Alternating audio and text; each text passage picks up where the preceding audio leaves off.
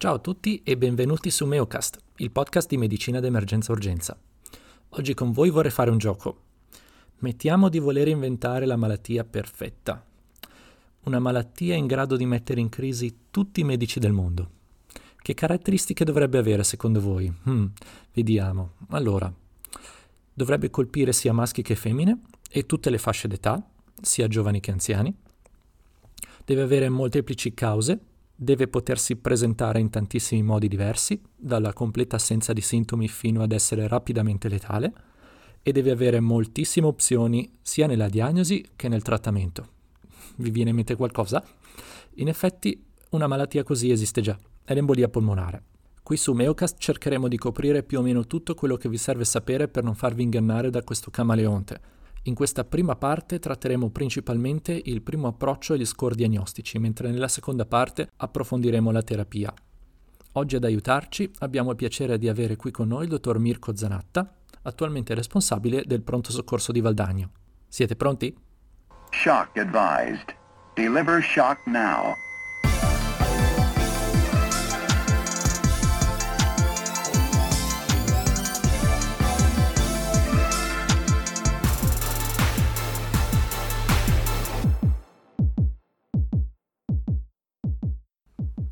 Bentornati a tutti, io sono Alessandro e con me c'è Mirko Zanatta. Ciao Mirko.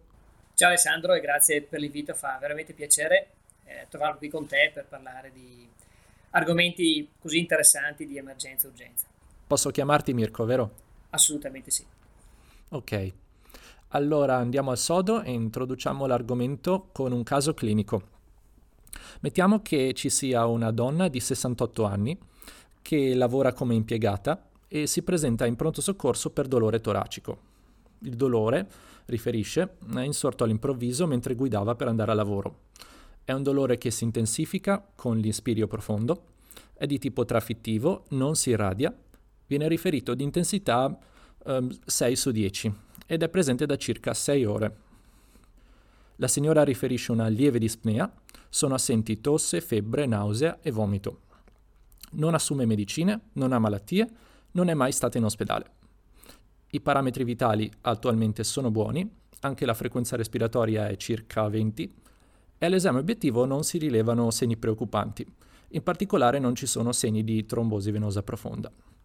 L'ECG fatto in PS mostra un blocco di branca destro incompleto e non ci sono ECG precedenti. La lastra del torace invece è normale. A questo punto ci fermiamo un attimo e vorrei chiederti Mirko, in questa paziente con dolore toracico e lieve dispnea, ti sei già fatto una lista di diagnosi critiche che abbiamo bisogno di escludere in pronto soccorso? Allora Alessandro, se pensiamo un po' ai tempi che corrono, mi verrebbe da dirti che è sicuramente un Covid. Ma diciamo che per un attimo lasciamolo da parte e parliamo un po' di altre cose. Eh, come sai, quando parliamo di dolore toracico e dispnea, visto che sono entrambi sintomi riferiti dalla paziente, entriamo un po' in un mare magnum e, se non sbaglio, e non sbaglio se dico che sono un po' forse i due sintomi più insidiosi per il medico di medicina d'urgenza. È chiaro che dobbiamo contestualizzare il sintomo alla paziente che abbiamo davanti e pertanto molte diagnosi vengono forse escluse a priori, ma basta dire che possiamo passare dal dolore toracico intercostale all'embolia polmonare dall'altra parte per capire che eh, abbiamo davanti un bel po' di cose eh, di cui parlare. Ma eh, torniamo un attimo alla, alla, nostra signora e diciamo che eh, se pensiamo un po' al lavoro che fa e all'età che ha, quindi 68 anni, dobbiamo dire che forse è una stacanovista, ma penso anche che il lavoro che facciamo noi è forse anche il destino che ci spetta. Io credo che la pensione non la vedrò eh. mai, Mirko, eh, già te lo dico. Beh, dai, insomma, forse per i 70 ci arriviamo. Eh, dai, diciamo speriamo. Allora, eh, vediamo un attimo la paziente. Allora, eh, non mi parli di analisi patologica remota e farmacologica, per cui posso intendere che sia una persona sana e senza importanti comorbidità probabilmente, dimmi se sbaglio. No, non sbagli. In merito ai sintomi invece che descrive, eh, mi riporto un dolore toracico mentre guidava, quindi potremmo parlare di un dolore durante un'attività non particolarmente faticosa. L'insorgenza è improvvisa, è evocata dal respiro, non è irradiato il dolore, adesso leggo qui, è intenso associato a lievi dispnea. Allora, parlando di dolore toracico e dispnea, e quando parliamo di dispnea pensiamo ad un sintomo che è comunque un equivalente anginoso, la prima cosa che chiaramente passa per la testa è un'origine cardiogena. Detto ciò, però, facciamo un attimino il punto sul, sul sintomo un po' nello specifico. Il dolore non è proprio tipico, eh, insorge durante un'attività non particolarmente faticosa, la paziente non ha un'anamnesi patologica remota e familiare per problemi cardiaci, non sembra avere particolari fattori di rischio. Se ci mettiamo poi anche l'elettrocardiogramma, da come me lo descrivi, non particolarmente suggestivo, c'è certamente un blocco di branca destra incompleto che però nel caso specifico dice pochino, ecco l'ipotesi cardiogena scricchiola un pochino. Eh, passiamo poi adesso da un'estremità all'altra, quindi abbiamo parlato di dolore toracico di natura cardiogena, pa- passiamo a quello forse più benigno, quindi al dolore di natura intercostale o nevralgica. Penso che la paziente stia, stia guidando, quindi posso pensare che possa avere una malpostura in macchina, che ci sia magari l'aria condizionata, magari che ha provocato una contrattura muscolare o una nevralgia. Ecco, l'obiettività che mi descrive però non ci viene tanto in aiuto perché eh, non sembra esserci una fonte che stimola il dolore, quindi non ci sono trigger point, l'irradiazione non è nevralgica, non ci sono movimenti che stimolano il sintomo, per cui anche l'ipotesi del dolore intercostale la accantonerei un attimino. Eh, se invece diamo un po' più peso alla, alla sintomatologia respiratoria, eh, potremmo virare dal cuore in poi ai polmoni l'altro grande capitolo, un dolore puntorio, localizzato, evocabile da respiro, con un po' di dispnea. Ecco, ci starebbe bene forse una pleurite. Eh, non ci sta bene il fatto però che non ha febbre, non ha tosse, non ha altri sintomi respiratori, quindi il problema infettivo forse non è il, il più probabile. Eh, nell'ottica del mero esercizio di diagnosi differenziale, salterei più pari dolori di natura gastroesofagea, nel caso specifico non ci stanno proprio. Cosa ci resta? Forse l'ansia? Boh, non so, non, non mi sembra sia una persona particolarmente ansiosa da quello che mi dici, per cui cosa vuoi? Arriviamo inevitabilmente a quello che è la diagnosi che spaventa forse di più il medico di emergenza e urgenza, che è l'amato di alta tromboembolia polmonare. E la lascio per ultima, non per lasciare un po' di suspense a chi ci ascolta, ma eh, e neanche per dire che è forse l'unica diagnosi che ci viene in mente, ma perché credo che sia necessario arrivarci un po' per esclusione. Eh, e dico per esclusione perché se pensiamo all'embolia come prima diagnosi, servono i pazienti che hanno una diagnosi altamente probabile, credo che alla fine per un medico di emergenza e urgenza eh, si rischierebbe di eh, fare una giotacca a tappeto a tutti i pazienti che, che vedono in pronto soccorso.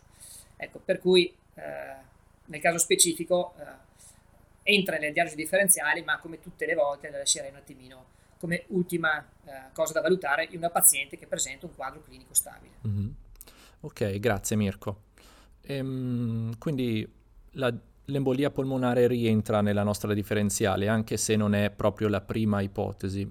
Proprio, proprio a riguardo di questa cosa, ehm, come faccio a capire se la mia paziente ha un'alta probabilità o una bassa probabilità di avere l'embolia polmonare? Ho detto in altre parole, come faccio a dare una collocazione all'interno dello spettro della differenziale all'embolia polmonare?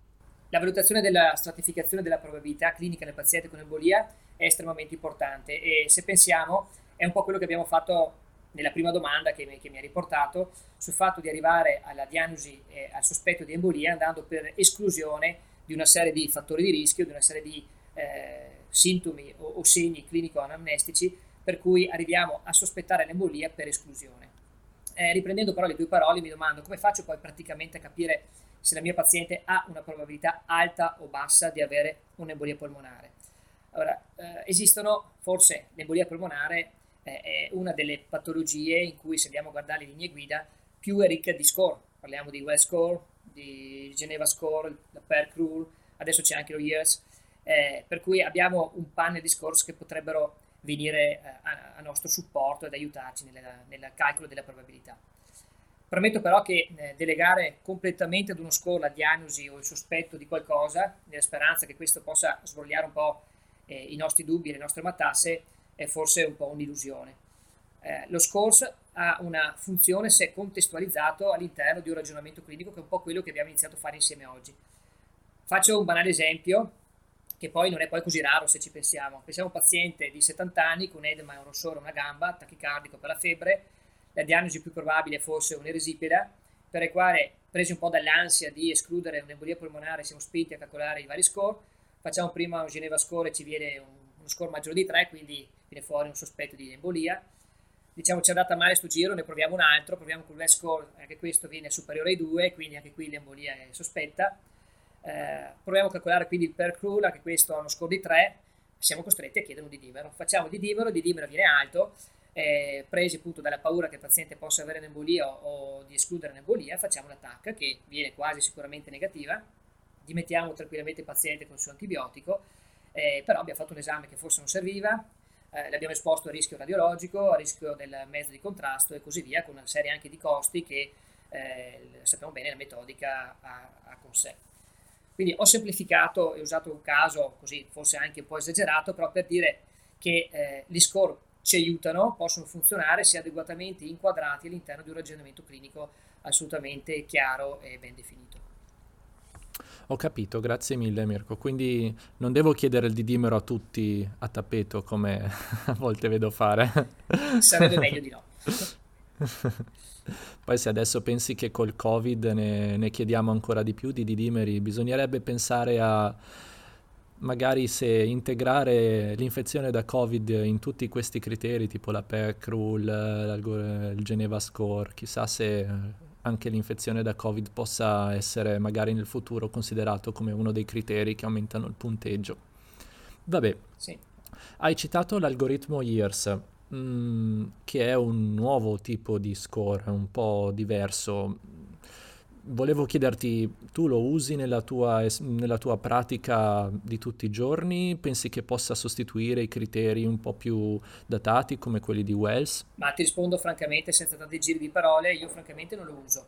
Eh, sia perché non mi sono ancora fatto una, una buona esperienza con, con questo score, eh, sia perché Appelli mi sembra un po' semplificato, eh, ma soprattutto perché eh, credo che in, in, argomenti delicati come questi dobbiamo cercare di parlare tutti la stessa lingua e mi spiego meglio. Lo score, lo score di West, per esempio, è ormai ampiamente diffuso e conosciuto e quindi se io ricovero un paziente o dimetto, eh, tutti quanti sanno di cosa sto parlando. E, e quindi lo specialista che ho dall'altra parte eh, sa che se io riporto uno score eh, sa di cosa, in, cosa, intendo e anche lui sa adeguarsi di conseguenza. E quando parlo dall'altra parte penso sia l'ospedale, quindi lo specialista che effettivamente è abituato a trattare di questi pazienti, sia magari nel territorio, quindi medici di, di medicina generale. Per cui credo che prima di introdurre nuovi codici, nuovi score, sarebbe meglio prima condividerli, faccio un'esperienza e validarli in modo estensivo, in modo tale che io mandi a casa qualcuno e se dico che ha uno score X, uno score X di HEARS, il medico di base sappia bene di cosa parlo e entrambi condividiamo un percorso clinico-terapeutico per quel paziente. Ho capito. E a me lo score years piaceva tanto perché include già il didimero e la soglia. Vabbè, comunque grazie per la tua opinione. E parlando di didimero, quando usarlo e su quali pazienti? Eh, abbiamo detto che non va chiesto a tutti. E soprattutto che valore soglia usi tu di solito? Allora, quando ho detto che gli score vanno usati con attenzione, eh, la cosa vale ancora di più per il didimero, ma penso che l'hai detto tu anche prima, no? quando abbiamo parlato del, del dosaggio del didimero. Eh, potrei dire santo di dimero quando viene negativo, e spesso una tegola in testa quando invece viene positivo, perché lì dobbiamo sicuramente sbrogliare la matassa, soprattutto se magari qualcuno che ti lascia in consegna il paziente ha fatto di dimero mezz'oretta prima e poi ti trovi tu a dover gestire il paziente con di dimero alto. Eh, porto un po' la mia esperienza che ovviamente non fa statistica, ma io abitualmente eh, raramente chiedo il didimero nella prima batteria di esami, salvo che il paziente non abbia dei criteri di alta probabilità ma piuttosto me lo, me lo riservo strada facendo quando vedo che lungo il mio percorso diagnostico terapeutico qualcosa non torna. Ecco che torniamo agli steps di cui abbiamo parlato nella domanda 1, quindi io approccio il paziente e via via che escludo o includo alcuni criteri, decido se integrare o meno con gli esami, nello specifico anche il didimero. Se poi entriamo un po' nello specifico della domanda che mi hai detto, quindi quali didimero, eh, sicuramente è importante innanzitutto sapere quali didimero utilizziamo. Eh, se noi usiamo didimero con metodo ELISA sappiamo che ha un'elevata sensibilità e può essere utilizzato con assoluta sicurezza per escludere un'embolia di pazienti con rischio medio-basso. E all'interno di questa metodica sicuramente il didimero corretto per età è quello che ci permette di migliorare ancora la nostra capacità predittiva. Mi metto però poi nei panni anche di quei medici, tra questi ci sono anch'io, che ogni tanto lavorano in qualche PP sperduto in campagna, dove magari ci sono solo i POCT che, che ci permettono un po' di fare un po' di diagnostica. Ecco, sappiamo che il valore di, di Libero in, questo, in questi ambienti, la sensibilità del test è bassa, quindi va utilizzato solo nei pazienti a bassa probabilità pre-test. Poi entriamo nel, nello specifico se è il caso di gestire un paziente con sospetto di embolia e UPP di periferia, quindi sicuramente il paziente va poi indirizzato verso un, un, centro più attrezzato. Però ecco, sapere che questi test hanno anche questi limiti, quindi vanno utilizzati con assoluta eh, cognizione di causa. Grazie Mirko. Ci sono altri esami di prima linea, intendo, che possono risultare utili quando prendi in considerazione l'embolia polmonare, come per esempio alcune caratteristiche dell'ECG, della lastra o addirittura l'emogas? Beh, eh, nel, quando parliamo di embolia sicuramente più esami abbiamo, forse eh, meglio è, anzi. Eh, se partiamo dal presupposto che alla diagnosi ci arriviamo un po' per esclusione o per inclusione, eh, soprattutto di pazienti con un rischio medio-basso, eh, quindi dobbiamo arrivarci con un concerto di valutazioni, ovviamente che siano compatibili con i tempi di un pronto soccorso. Però se pensiamo che la maggior parte di questi esami vengono fatti grosso modo contemporaneamente, l'ECG, l'emogas, gli esami, la radiografia, eventualmente anche l'ecografia, ma quella magari ci arriviamo dopo, ecco, eh, sono tutti esami che ci permettono di far pendere l'ago della bilancia da una parte o dall'altra. Eh, sia un ECG a segni suggestivi, nel caso specifico sia un blocco di palanca destra incompleto, eh, ma però tutti gli altri esami sono normali, ecco, forse è un po' pochino.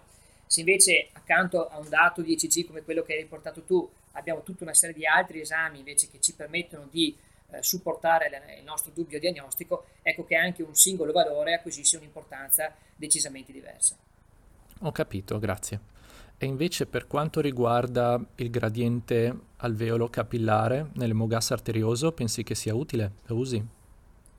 ma forse ti darei la stessa risposta di prima, nel senso che eh, se parliamo di gradiente a livello capillare sappiamo che un amendato gradiente indica un problema di parenchima, ma uh, sai bene anche tu che non esiste una sola patologia che riconosce come causa un problema di parenchima.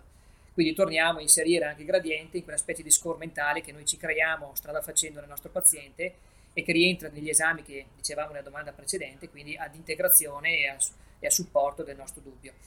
Eh, vedi, io credo che tutto questo tentativo di inserire score, di inserire esami che ci possono venire in aiuto, è perché la, la diagnosi di embolia spesso è difficile, quindi in qualche maniera cerchiamo qualcosa che ci renda la vita facile per arrivare alla diagnosi.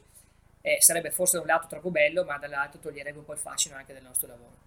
Mm, certo. E invece per quanto riguarda l'ecografia, che non fa parte degli score ufficiali, però immagino che tu la usi? Beh, qui sfondi, qui sfondi forse una porta aperta, nel senso che un po' per la mia formazione, un po' per il mondo da dove arrivo, un po' per eh, anche la mia passione, sicuramente l'ecografo lo uso eh, spesso. Eh, io credo che oggi appunto non si possa gestire un paziente con una, un quadro di un problema di respiratorio senza avere anche un dato ecografico, ma penso che lo condividiamo tutti, al di là che l'ecografia venga utilizzata in maniera ancora un po' a macchia di leopardo, eh, ma soprattutto nel paziente critico l'ecografia è sicuramente importante.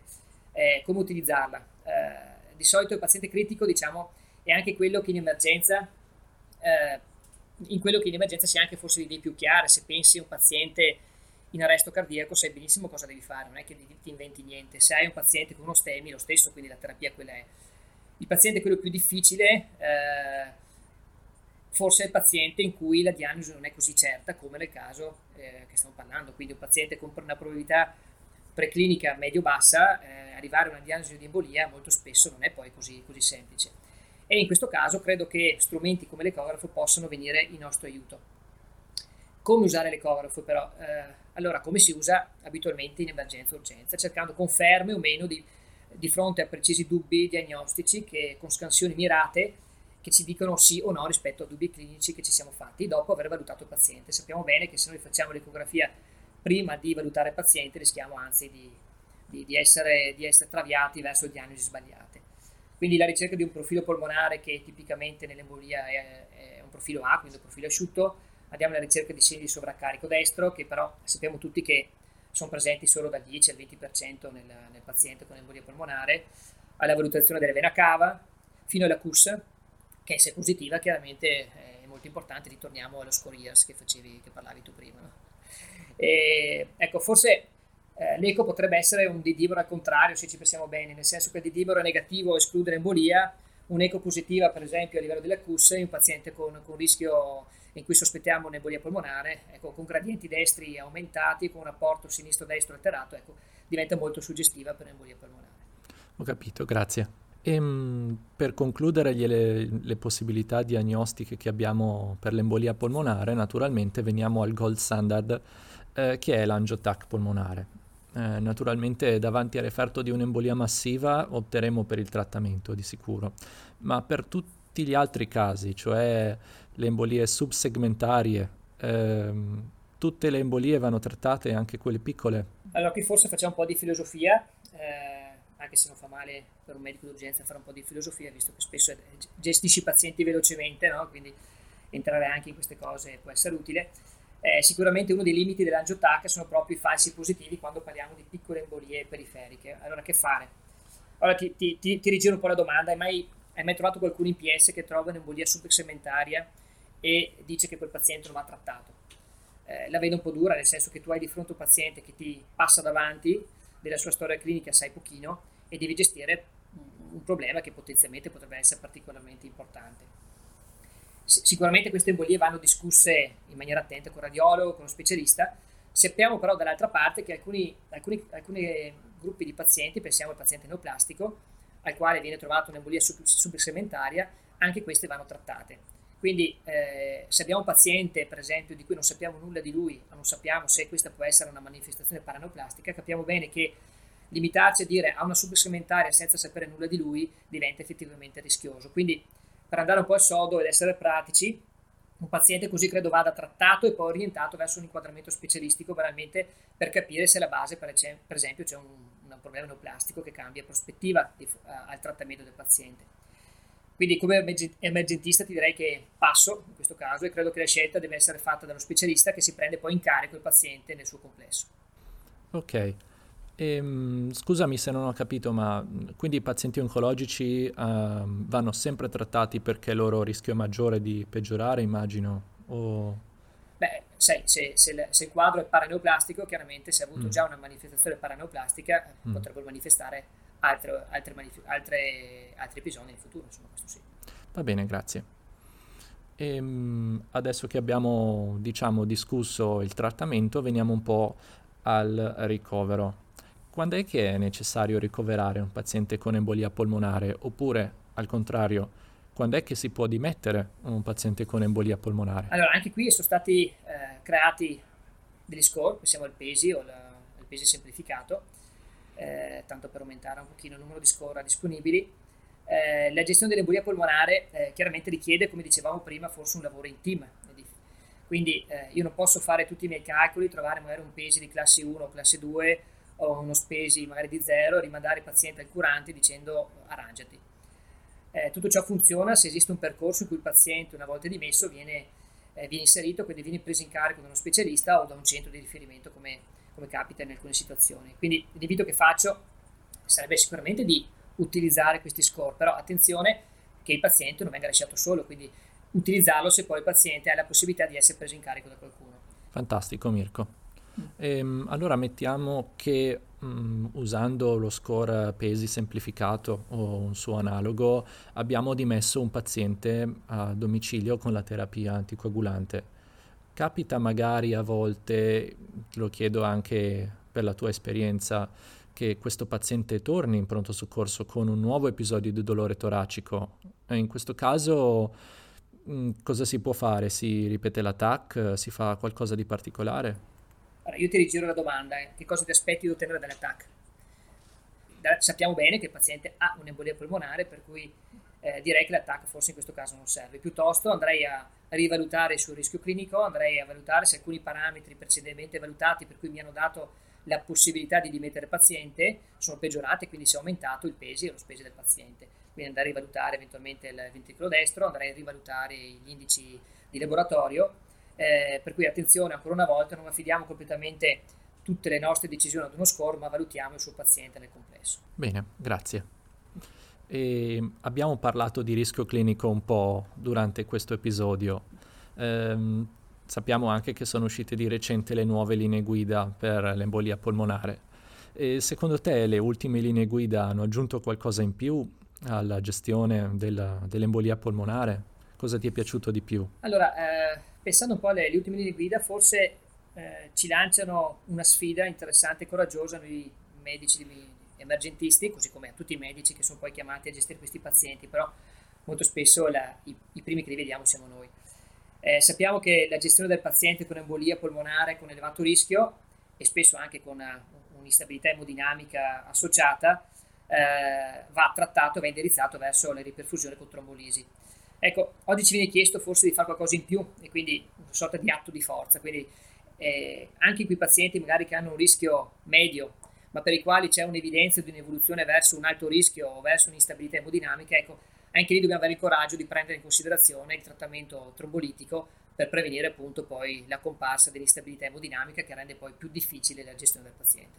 Questo forse è il punto che mi è piaciuto di più e che viene anche appunto su- a supporto de- del nostro essere veramente erme- emergentisti. Grazie Mirko. Ehm, vogliamo parlare anche del, del quick look, dello schema che abbiamo preparato? Beh sì. E pensavo di metterlo disponibile per chiunque ascolti la registrazione, tipo con un click, se per Beh, te guarda, va bene. Questo mi fa molto piacere, nel senso che Quick Look è un'iniziativa nata circa un annetto fa qui nel, nell'Ovest Vicentino con alcuni collaboratori, il fatto di poter condividere con voi della scuola di specialità di Verona eh, questi, questa joint venture, diciamo così, ci fa solo che piacere ed onore, per cui ben volentieri lo inseriamo. È un riassunto molto schematico, ma credo anche molto chiaro di quello che è la, il calcolo e la valutazione preclinica del paziente, con un piccolo spot sulla gestione appunto del paziente ad elevato rischio eh, in merito proprio alla, al trattamento trombolitico. Grazie mille Mirko, è stato molto interessante e speriamo di sentirci presto, magari per un'altra registrazione, una lezione. E niente, grazie. Io ringrazio te e ringrazio tutti quanti e speriamo veramente di trovarci nuovamente qui insieme. Ciao Alessandro. Ciao. È tutto, grazie per averci ascoltato. Non dimenticate di guardare il quick look che troverete nella didascalia dell'episodio. Buon Natale a tutti. Ciao. Shock advised. Deliver shock now.